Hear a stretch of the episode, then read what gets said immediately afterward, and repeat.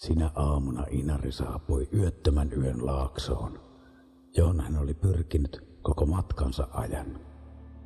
Yöttömän yön laakso oli unohduksen maan kirkkain ja kuolemattomin paikka.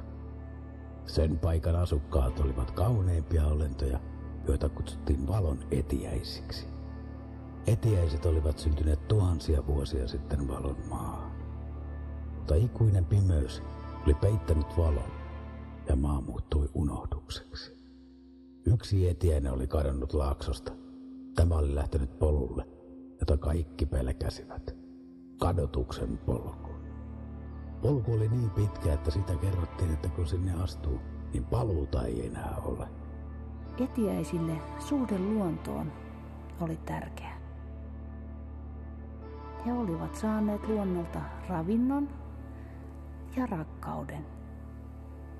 Ja tämän takia he olivat selvinneet kolmen sadan myrskyisen yön ajasta hengissä. Mutta 300 myrskyisen yön ajan jälkeen tapahtui jotain unohtumatonta. Niin unohtumatonta.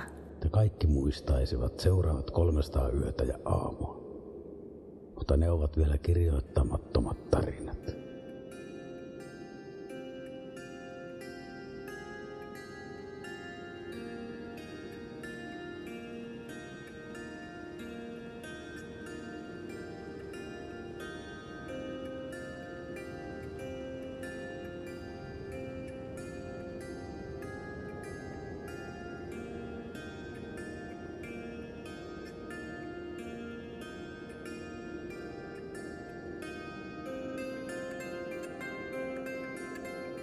Terve kuu, terve päivä, terve ilma, terve tuulet.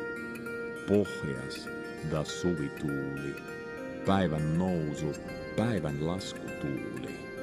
Lapin tuuli, luuve tuuli, kesätuuli, lounatuuli.